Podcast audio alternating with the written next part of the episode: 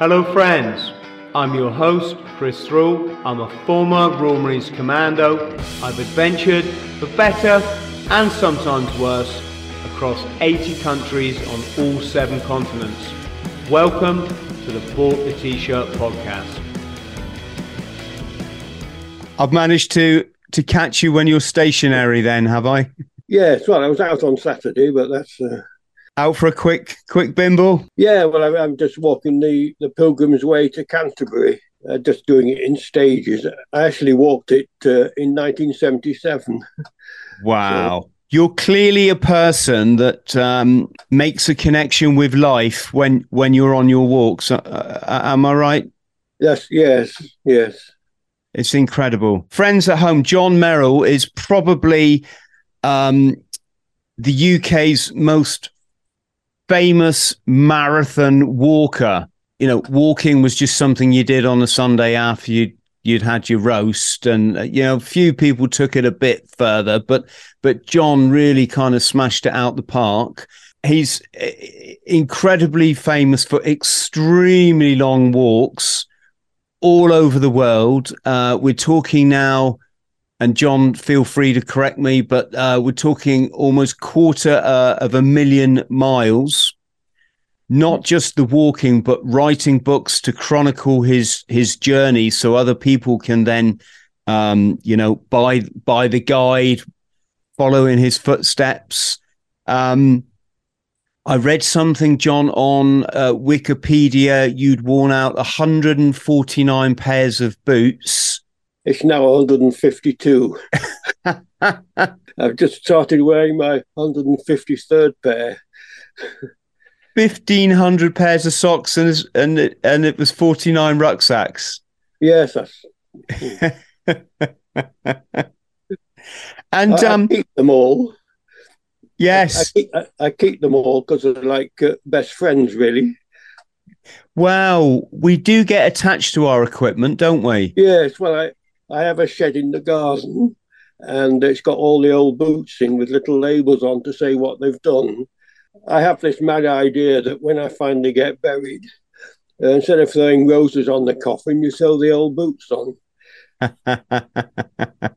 How did you get into uh, walking and then marathon walking? At the age of six and a half, I was at a school in Sheffield, and they took us out one afternoon, the whole class, into uh, the Rivelin Valley, and I ran up and down the rocks of Bell Hagg, and I thought this this was sensational. I just enjoyed the scenery and the views, and it made a very deep impression. And from that moment onwards, I knew that the outdoors was going to be my life. But how? I've no, I had no idea. And your first walk?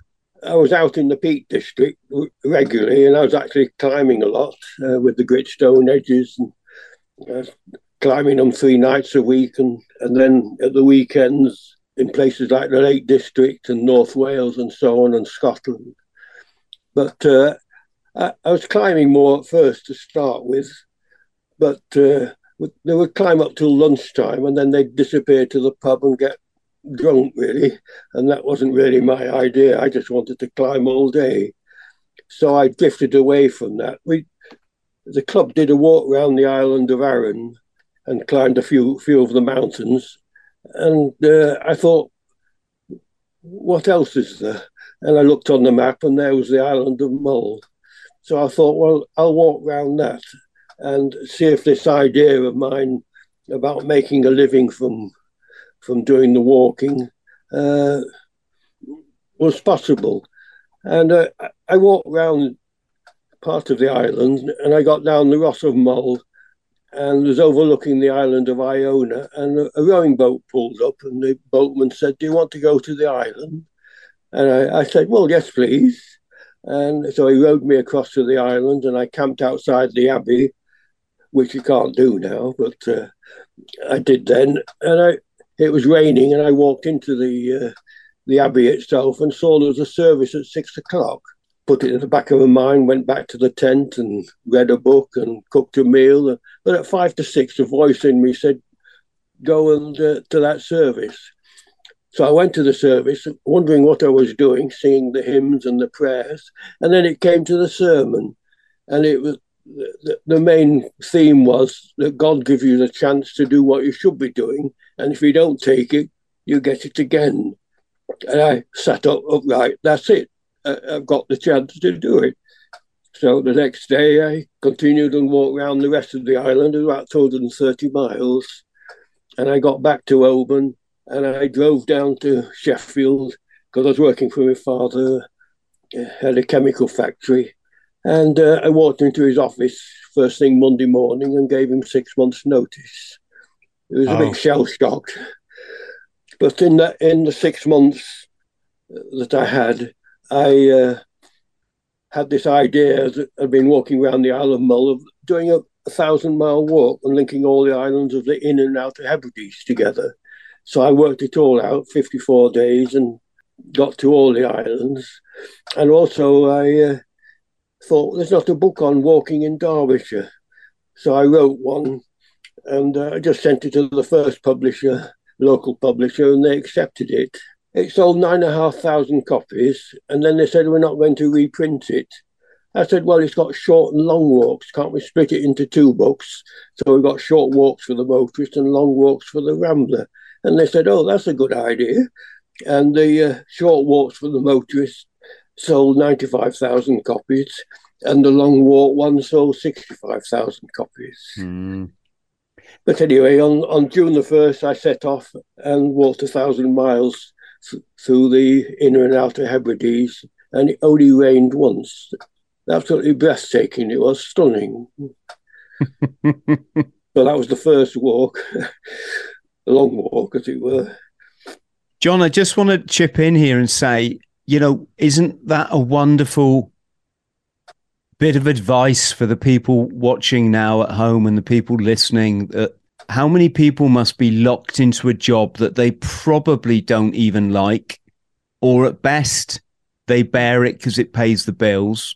Would you encourage people to follow their dreams? Is what I'm trying to say. Yeah, don't listen to anyone's advice. If it's what you want to do, set off, and it will all happen. Because I've done a bit of long distance stuff myself. Uh, I don't know if Susie told you, but I crossed 250 kilometers of the Sahara in the famous uh, Marathon of the Sands. Um, and I did John O'Groats to uh, Land's End. Yeah, I went downhill psychologically. I, even though I live in the southwest, going uphill, no way. oh. One of the best bits of advice I was told is don't tell anyone, just go and do it because it'll all put you off and bring up sort of all sorts of barriers and which then circulate in your head and uh, you won't want to go and do it then. When you started out, you know, being, you know, a generation before me, I bet everybody tried to talk you up because they were really quite regimented, weren't they? In like you work hard for a living and you you you have your Sunday off and you you know, you have a roast yeah. and then you go back to work on the Monday, and that's that's what a man does. Did did people think you were crazy? Yes, and they, they, they tried to put me off all over the place, but that's why I shut up and just set off. And then, you know, I walked up the, through the Hebrides, and the next year I linked all the islands of the Orkneys and the Shetlands together. And that was another thousand mile walk you did the Land's End to John O'Groats, so foolishly you went uphill, but that's easy mistake to make. Hmm. First to walk the entire British coastline, seven thousand miles uh, across America, coast to coast. fascinated to ask you about that. Yes, and um, this is a little bit um, my neck of the woods. Uh, the Jotunheimen, that's Norway, isn't it? Yes. Yes. yes. First crossing of the Jotunheimen Mountains and glaciers. You crossed 28 glaciers and climbed all the highest peaks. Is yeah. it uh, Galdhøpiggen or Galdhøpiggen? Yeah, yes, Galdhøpiggen, yes. Yes, I think I've well, done that one. It was my father, really. Um, got on my third school. I was a disaster at school. I, I failed everything and got school records for the highest number of whacks with the cane. normally you got three at one bending, and if you were very bad, I, you got six, but I got nine. And by the time I left, I had 76 whacks with the cane. Did that give you a distrust of authority? No, I, I just brushed it aside. Uh, I didn't pay much attention to it at all. Uh, sort of jumping ahead a bit, uh, I was adopted. And uh, well, at the age of 13 in school, they started teasing me, saying, You're adopted to me. My father came up, my, well, I called him my father, but because uh, I never met my uh, real father. But uh, he, he, told me a story that uh, um, uh, my father was in the RAF and shot down over Germany, and my mother was in with me and child, but the shock of him dying and being killed sent her into labor, and uh, she died. And I was a seven months child. And I thought no more about it until uh, the last 20 odd years or so. And I've been researching my past now. Well, my adopted father, he gave me my adoption birth certificate. And from that number, I could trace, but I never told him. Well, he died three three months later, but because uh, he he was brilliant and uh, he did everything possible really. But uh, I discovered then that I I did have a natural sister, and I discovered who my father was, although he never saw me, and so on. So it's been a steep learning curve, and it's still going on really. Uh, and but I also in the research uh, I read this book, uh, Primal Wound, two years ago, and it's about people who have been taken from the birth mother, and it does affect them. And this is why I was rebellious at school. I mean, the father, well, the headmaster suggested I, I go to a specialist and, and be checked out. And he, he, got so I went to Harley Street and I had the two hours of exams and questions and so on. And the specialist came out to my father and said, I have bad news for you. He says he's normal. Was that reassuring for you? Well, I, I didn't think I was uh, any different, but uh, no. no. Well, John, here's the thing. Yeah, I my my I studied um, youth work. That was my my uh, uh, at uni, and one of the things you learn is um, attachment theory. It goes back to a doc, Dr. Dr. Bowlby. I'm sure you've you maybe heard of him. And he said, um, well, he, he he did an important piece of work. He said that that the early years for an infant and the attachment with their mother can really dictate how they will be later in life. Yes. Yeah. And generally when that attachment is, is is fractured in in any way such as you know things uh, possibly adoption or people placed in care that young person can grow up really disruptive if not even sort of sociopathic later in life yes. yeah. you seem the complete opposite of a yeah, sociopath I, john yes I, I'm completely sane, as it were. Yeah, I have no problems whatsoever. But I, I, subsequently discovered that the mother had died and was looking for me for the last 10 years. But of course, all, all avenues were closed to her. I've just got two half sisters, and, and uh, I'm an uncle to, to many and a great uncle. And now I've got a great niece. So it's, it's still unfolding, really. Mm. And the story about your dad being shot down over Germany was was that true, or was that just your your um, adoptive father protecting you? Uh, well, a, I understand understand why he said it. He was in the RAF, and it was a one night stand in in Luton. at, uh, and my mother didn't die in childbirth, of course. John, let's talk about equipment because I'm guessing on your your longer walks, you you camped out. If you're walking like one year, I walked the Pacific Crest Trail from Mexico to Canada. So I, I brought uh, 14, uh, well, it was about a dozen uh, parcels with 14 days of food in, because every 14 days I'd call at the post office on the route and get me next lot of food that I would need because I would not see anyone or anything for another 14 days. That I met up with all these these parcels and and uh, but it was a fantastic walk. That's kind of like um, they call it depoting, don't they? When when they cross Antarctica, yes, and they bury the food in the snow, you know, 20, right. 20 miles ahead. Well, yes. I, I walked the Appalachian Trail and I did the same thing on that. And I went back recently. I walked the Chesapeake, Ohio Canal, which crosses the the Appalachian Trail, mm-hmm. and people don't do that anymore. They walk for a couple of days and then take the first forest road down and get the food and, and back on the trail. You know, to me, it spoils it. You know. Yes, there was there was a chat. Uh, I don't know if you ever ever heard of Scott Jurek. No. No, he's a, he's um one of the world's most famous ultra runners. Uh, he's also um, um, famous for being a vegan um, sort of chef, I suppose you'd say. And he ran the Appalachian Trail. Is it is it about two thousand eight hundred miles? Yeah, well, not far off. You go from yeah. Springer Mountain in Georgia to Mount Katahdin in Maine. Yeah, he he he ran it in something crazy like oh gosh like three three weeks or something uh, yeah. doing like you know 100 miles a day or or something crazy like that and um, when he got to the end and he'd obviously broken all previous records they poured him a glass of champagne at which point the park police came and arrested him for for drinking alcohol in the park. I thought, what is the world coming to?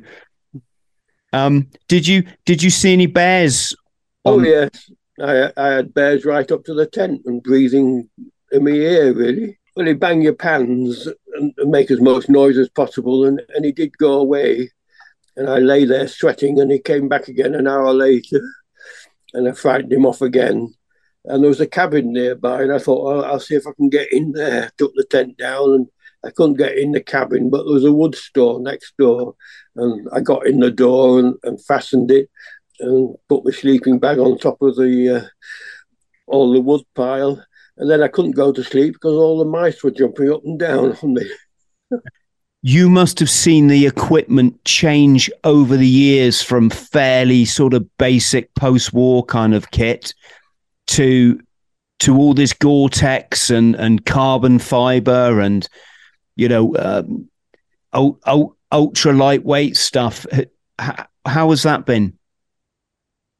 Yeah, well, well, walking the Appalachian Trail uh, or Pacific Crest Trail, I was carrying about sixty pounds of equipment, but then you know, we had 12 or 14 days of food to start with. So yeah, well for the first week and then starved for the second to get the weight down.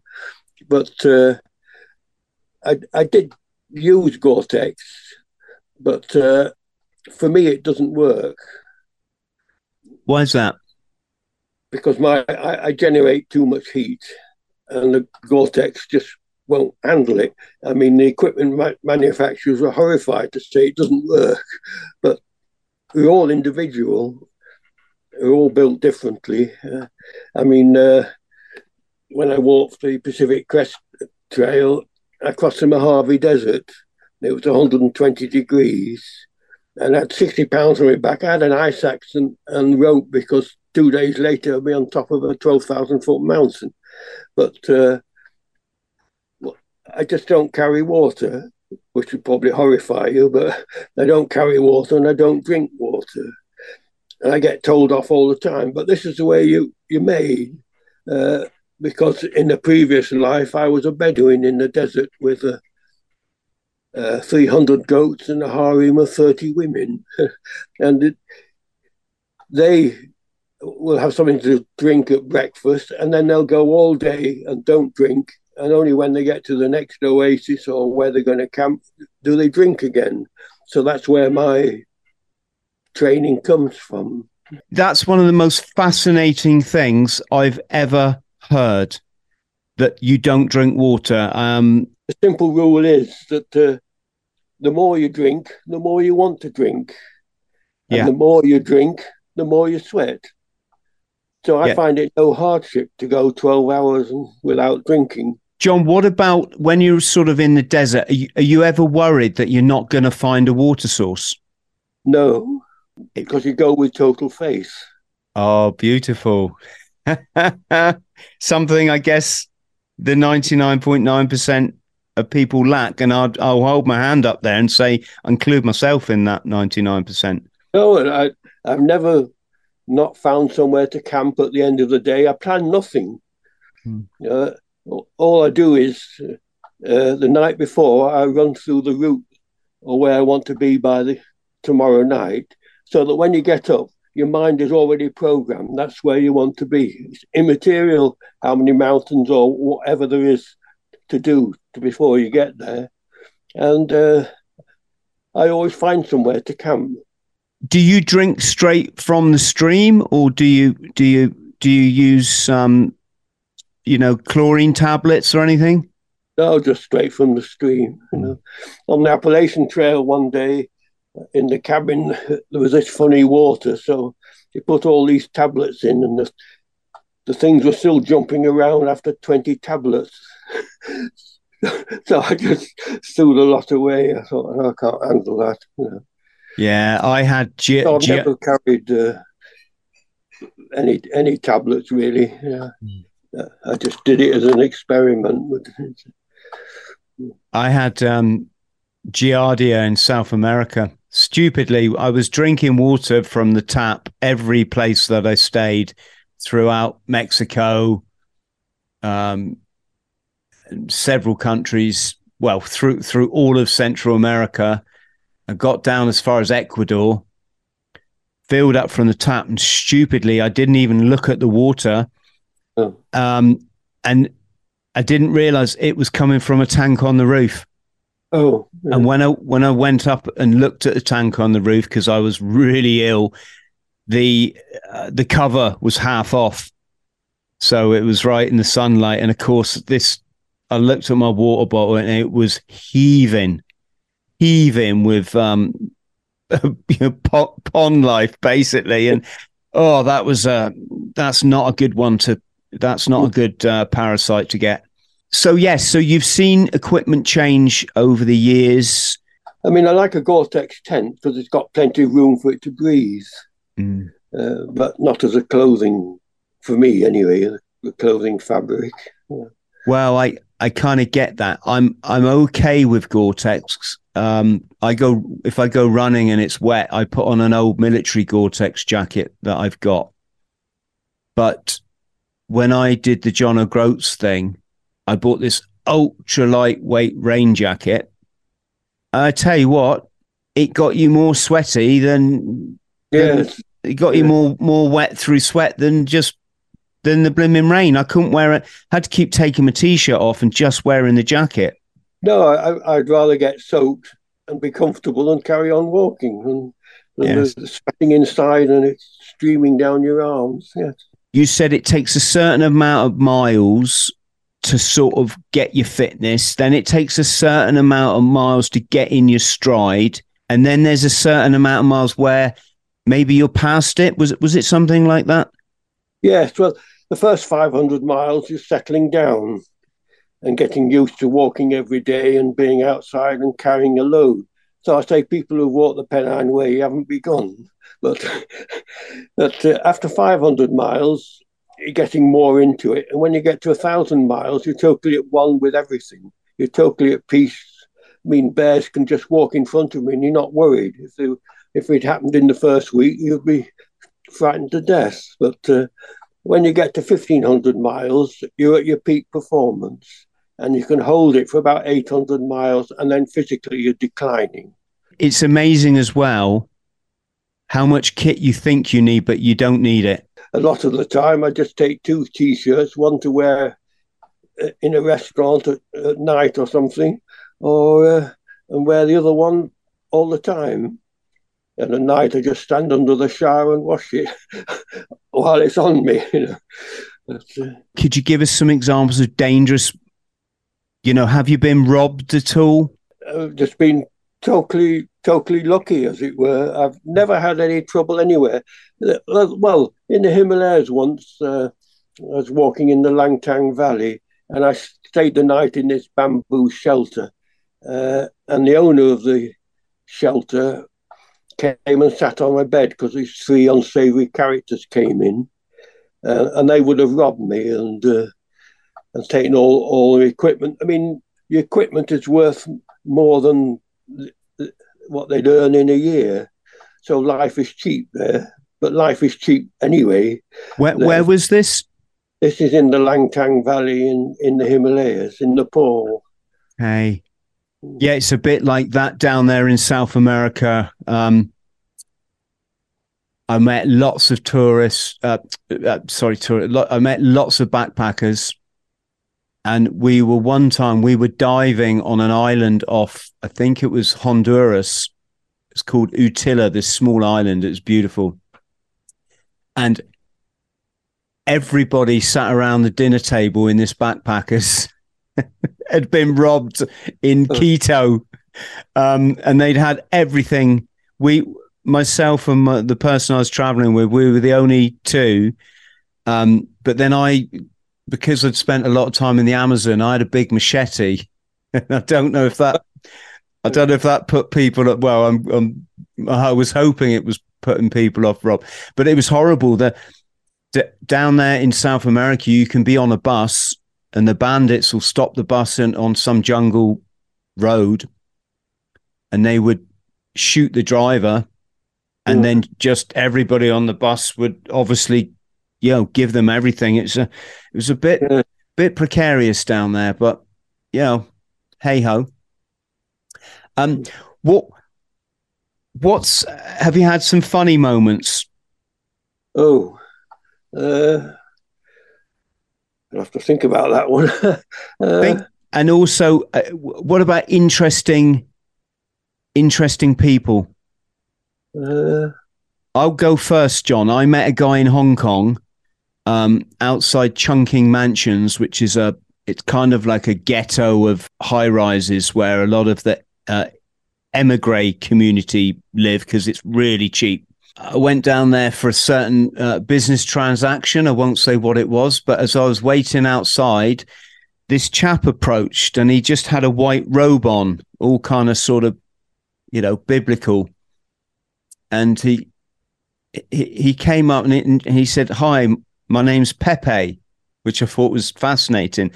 And he'd he'd owned a machine shop in America for years, you know, some uh, an engineering business, and then he sold it up to become a child of the rainbow, which is a a, a global wandering. It's not a cult because it's beautiful. It's a community, a global community, and they all meet up every year in somewhere beautiful on the planet, and they have workshops teaching people how to juggle and dance around the fire and massage and, and music. And it was, it was incredible. And this guy lived, he, he was traveling the world and he just had a, a, like a little handbag.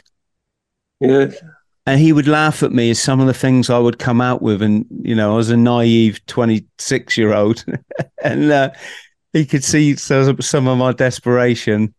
Um, and yeah, I, I, I, he was just fascinating. He was so simple.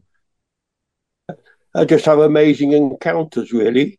I uh, when I was walking around the coast of Britain, I decided I would climb all the three highest peaks as I came up the west coast.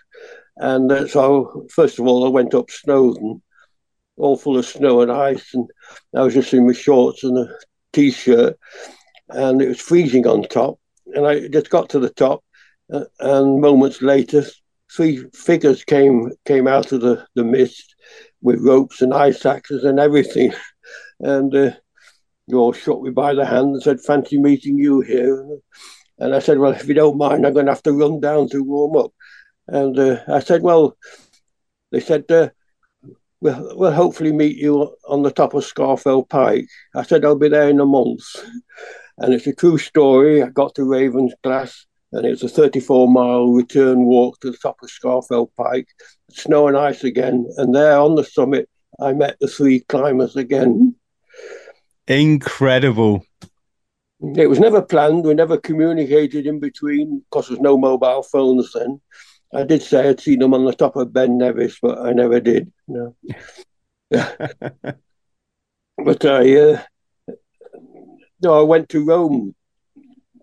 Well, it's nearly three weeks, three months ago. Sorry, three years ago, to get some information because I'd walked three times to Mont Saint Michel, and the, the original St Michael visitation site is Monte Gargano in southern Italy, and I could find nothing about it. So I went to uh, to Rome and I found a bookshop and I found a guidebook and, and everything. And uh, I just walked into the Vatican and had a walk round and, and I just walked into the office and I said, Is it possible to see the Pope? And they said, Yes, tomorrow morning at 10 o'clock. Whoa. Go and see that man in the corner, he'll give you some information. And he, when I seen him, he, he told me to go to the Vatican guards outside, and he told me get here early. And you got two lots of security to go through, and uh, it was early. It was quarter to ten when he arrived, and uh, he blessed me, and I explained what I was doing, and he moved on to the next person. Wow! How did you feel after that? Oh, I, I was stunned, really. I, I, he didn't try and borrow borrow any money off you, did he? No, no, no. I've heard stuff. I've heard stuff about that Pope. You know. Oh right.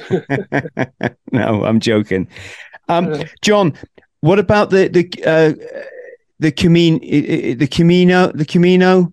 Yeah, the, the, the pilgrims. Santiago, yes. Yes, there's a brilliant film. Have you seen The Way with um, Martin Sheen? Yes, I, I didn't really like it, but because it, it, didn't capture my experience and, and, what I had experienced on it. I've walked there seven times now by different routes. Wow. I've walked it from the Free across the whole of France, and then then along the Camino Frances to to Santiago, and then on to Cape Finisterre, the end of the known world. You meet hundreds of people. It's it's a, a nightmare because you you get to a, a refuge where you can stay the night. And then in the morning, they're all ringing up for the next one to book a place there. But I, I also walked from the Seville, the Silver Platter Way, and uh, I met no one in 750 miles. Wow. And I've walked it, I've traced the whole route through Portugal from the Algarve. And again, it was only in the last two days that I meet people. Oh, well, I did have a, an amazing experience when I got to uh, just beyond Orense in uh, on the Silver Way. I went into the tourist office and they said you can stay in the monastery, and I said, could you ring them and see whether it's possible? And they said, no, no, no, you speak to them. And I thought, well, I don't really speak Spanish, so uh, he insisted that I try. So I, I, went out into the phone box, box and got the uh, the phrase book out and I started speaking to the, the monk at the other end of the phone. And he just said, No, no, speak in English. Uh, and they said, What time you will be, there? I said, Oh, five o'clock. He says, When you get into the square, just ring the bell. And I got there at five o'clock. I rang the bell once and the door immediately opened, and there was the Cistercian monk. And he took me along all these flagstones and past where they were saying their prayers in, in the chapel and uh, I thought he would just get a bunk bed. But he opened the door, and there was a complete ensuite, carpeted and everything. And I joined them for prayers and and uh, and then a meal in the evening, and in the morning, uh, he just give a donation. And the, uh, three days previously, I'd walked along this road by a lake, and there in the middle of the road was twenty five euros. And I thought we are just going to get blown away. There was no one about, nothing. So they were brand new. I don't know why they were there. Anyway, I picked them up. And uh, so, as a donation, I gave him the 25 euros plus another 25 from me. And he rushed off to the abbot, and the abbot came along to thank me and so on. And, and we got talking. He says, How many miles have you walked? Well, I said I'd done about 186,000 miles by that time. And the monk who'd been been there for 20 years, immediately bent down and was kissing my feet with boots. And I said, no, no, no, I'm not worthy of this. And I had to lift him up. And, and uh, then we walked out to the square to the where the trail was on outside the gate, and I set off from Santiago. But I've never forgotten that powerful moment. It was, gosh, you, you, and you've got to get out of yourself, haven't you, to experience these? You've got to get out there and give this stuff a go. And yes, you know, I've always wanted to. I, I, I just say, uh, just set off, expect nothing, and just watch the miracles that unfold. Yes, exactly, exactly. It's um, I've always wanted to row across the Atlantic, so I've, ju- I've just decided to do it, and all the stars have aligned, and I've got a boat, um, or I can hire a boat. I've got a, three good buddies to come with me, and um, I just wouldn't want to live life any other way. I don't think I could. You know, you when you become a family man, thing things get tamed down quite a lot, which is, you know, you you, you get beauty in other areas of your life then. Um, but I still, I'm just excited listening to your stories, John, because it's it brings back so many your wonderful experiences that that that I've had in like the smells and the the sights and the sounds. Yes. And and we share a, a, a, passion of mine. I haven't done it for many years, but cross country skiing. Oh yes, yeah. Isn't it brilliant? Yes, I mean the the Jotunheimen. I, have uh, well from Littlehammer. I've done cross country skiing from there and, and from Jovik or something. Anyway, yeah. Did you say Lillehammer? Yes. Yeah, I lived in Lillehammer for well, on and off for about two two years. Uh, I lived on. Actually lived in a place called Øyer, which is on top of one of the mountains. I uh, lived in a ski, uh, an old ski lodge. Um, oh, John, it was incredible. Oh, I think we've paused. Hang on. Oh, sorry, John. We paused them for a sec. Yeah, I lived on top of a mountain in an old ski lodge with with um, seventy other people, and uh, yes, one wonderful. Um, well, uh, yeah, I'm very fond of Norway, and uh, I, uh, I did the St Olav's Way recently from Oslo to Trondheim, 400 miles. Uh, it's a pilgrim route, but uh, again, it was fantastic through the mountains and saw no one. I'm just looking at my map. Yes, Oslo to Trondheim. Yeah, I lived in Trondheim as well. I lived on a small island just off Trondheim called um, oh. uh, Frøya. Um, I lived there for nine months, chopping salmon in a factory. Oh. I made I say I paid my mortgage back home, and I saved nine thousand pounds in in nine months. Just That's saying this for friends at home. This is what stuff you can do if you want to get out there and smash your life. So I got nine thousand pounds. I traveled for 18 months to every single country I ever wanted to go with my tent on my back, my cooker, eating cheap from the markets and the the shops. In Bolivia, you get a three course meal for 70 cents back yeah. then. And I did my first skydive. I did my ad- advanced scuba diving course, dived on a barrier reef, saw every single ruin in, in Central South America, um, all around um, Asia, da, da, da, da, da, and that cost me less. I spent five dollars a day, so three yeah. quid. People mm. say, Chris, how can you afford to travel? I say, because it's a lot cheaper than living yeah. in the UK, right? Yeah. and you get your dreams come true at the same time. So I hope that inspires some of you good, good, good friends out there to, you know, have a think about this because life really is too short not to live, you know, a life like John John's lived. Um, finally, then, John, coming on, um, you're a multi faith minister. Yes. That sounds wonderful. Can you explain what, what that is for us? Well, I was brought up a Christian, but of course, being in the Himalayas, you're introduced to Buddhism and, and doing the Roman Catholic uh, pilgrimage in Spain and all over all over the place. And uh, I think when I was about 65, I think uh, a voice in my head saying, uh, You should become a priest or something. And the next day, I got the Kindred Spirit magazine, and there was this advert trained to be interfaith ministers. And, and uh, so I went to the open day, and I knew I was going to do it before I even started.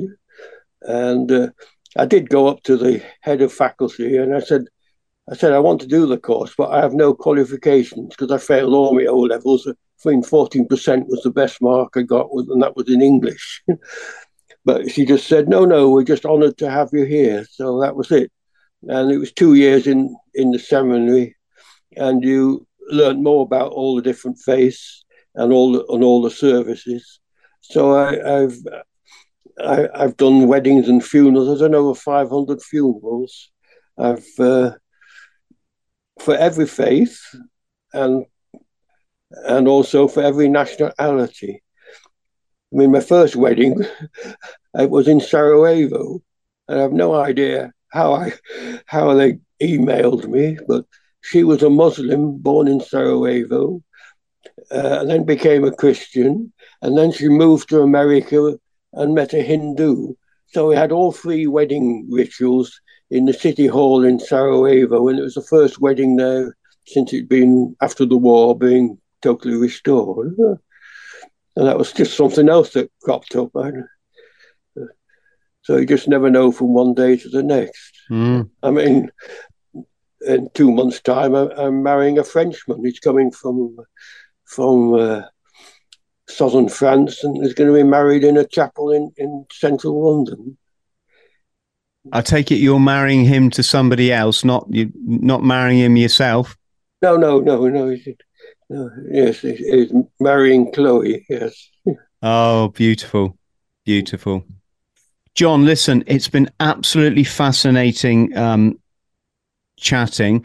Just, just stay on the line. I'm going to say our goodbyes, and then I'll click the record off and then I want to thank you uh, properly. But for the purposes of the podcast, um, uh, just incredible. Um, I really think you're probably one of the most fascinating people that I've ever ever met, and I'm so honoured um, to make your acquaintance. And I just feel so inspired now to keep to keep on the path with everything that I'm doing do a bit more is what I'm trying to say. do, you know, keep keep keep at it, keep at it. So you're a prolific writer. We're going to put links um, below to your to your books so people can um, find find out where they are and then have a look through and decide um, which ones they'd like to buy. Is there anything else you'd like to promote, John? And of course, I I also got to ask you what's next for you. Yes, well, I, I still want to finish the Pilgrim's Way, and then I've got the uh, in France when it's cooled down a bit. It's a bit hot there at the moment, but but uh, they've asked me to walk the St Martin's pilgrim route. Uh, uh, it's only 120 miles, but that's the first part they've waymarked. Uh, so I want to go and walk that. It's a prelude, really, to walking it all the way from Hungary to to Tours, St Martin's of Tours to the cathedral. So I've got that in mind in the next couple of years. But before that, I want to walk from Canterbury to Rome. Uh, that's 1,400 miles. Wow. And will you, do you camp out for that or do you get accommodation?